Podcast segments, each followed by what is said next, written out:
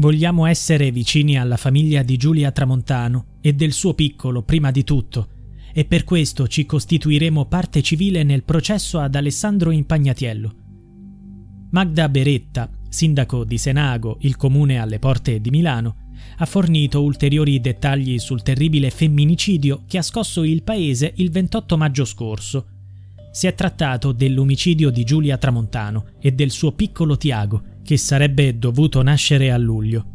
Per affrontare il processo, il comune ha indetto un bando per la selezione di un avvocato che potesse rappresentarlo insieme all'avvocato della famiglia. La scelta è caduta su Antonino Ingroia, ex pubblico ministero che ora opera come avvocato. Ingroia si è impegnato a fornire la sua assistenza gratuitamente, lavorando pro bono, come ha dichiarato il sindaco. Abbiamo scelto Ingroia perché era il migliore. Quello che vogliamo è che la famiglia di Giulia venga risarcita e, se il comune otterrà un risarcimento, deciderà poi come utilizzarlo. Nel frattempo, mentre gli inquirenti aspettano i risultati degli ultimi accertamenti sui reperti del caso, emergono nuove e inquietanti verità. Alessandro Impagnatiello, un barman presso l'Armani Cafè di Milano, ha chiaramente pianificato in anticipo l'atroce omicidio commesso il ventotto maggio scorso.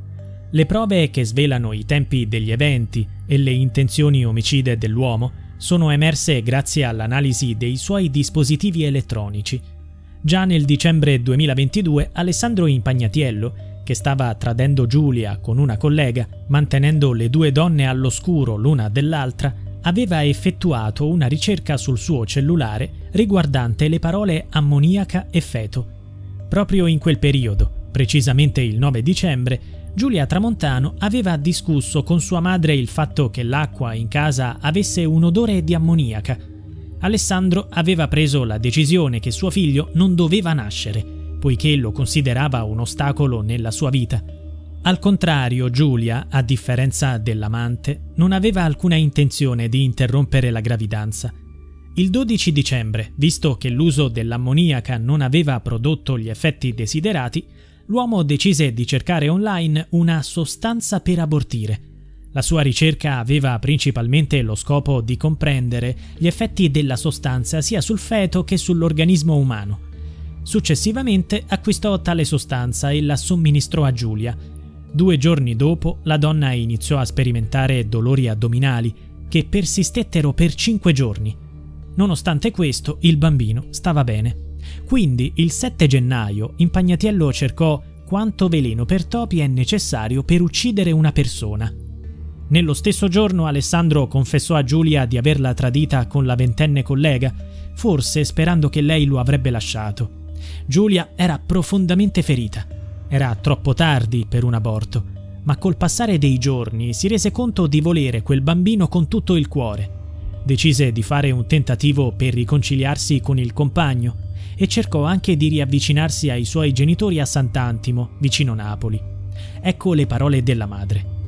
Glielo avevamo detto che se la cosa era così dovevano lasciarsi, ma lui poi sembrava pentito e aveva addirittura progettato una vacanza con Giulia. Oggi penso che quella vacanza all'estero potesse essere finalizzata a far morire il bambino, visto che col pancione la costringeva a estenuanti gite in mountain bike e simili. Il cinque febbraio, mentre Impagnatiello attendeva l'arrivo di Giulia dall'aeroporto di Sant'Antimo, stava cercando online come acquistare cloroformio, un altro veleno che intendeva utilizzare per eliminare il piccolo Tiago. Poi, il sedici febbraio, creò un'identità virtuale e fece consegnare a casa una bottiglietta di cloroformio, che in seguito sarebbe stata rinvenuta dai carabinieri in cantina la notte in cui lo arrestarono. Tuttavia, commise il primo di una serie di errori. Conservò l'email e la password relative all'ordine nelle note del suo cellulare. Il diciannove febbraio Alessandro Impagnatiello richiese la spedizione del cloroformio e il sei marzo lo ritirò. Il diciassette marzo, felice per l'arrivo imminente del suo bambino, organizzò una festa in onore del nascituro, un gender reveal party, a cui parteciparono solo pochi amici e parenti. L'obiettivo era annunciare che sarebbe nato un maschietto chiamato Tiago. Nel frattempo annunciò a Giulia che avrebbero trascorso una settimana di relax e riconciliazione a Ibiza, una vacanza di cui aveva parlato anche la madre della vittima. Tuttavia, il ventuno marzo, Giulia non stava bene, tanto da cercare su internet rimedi per il bruciore di stomaco.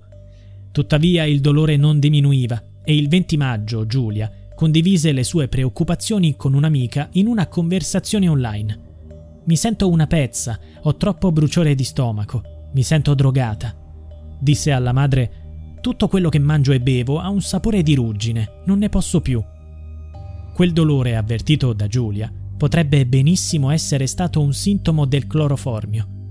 Il ventisette maggio Giulia incontrò la donna coinvolta con Alessandro Impagnatiello e in quel momento decise di porre fine alla loro relazione.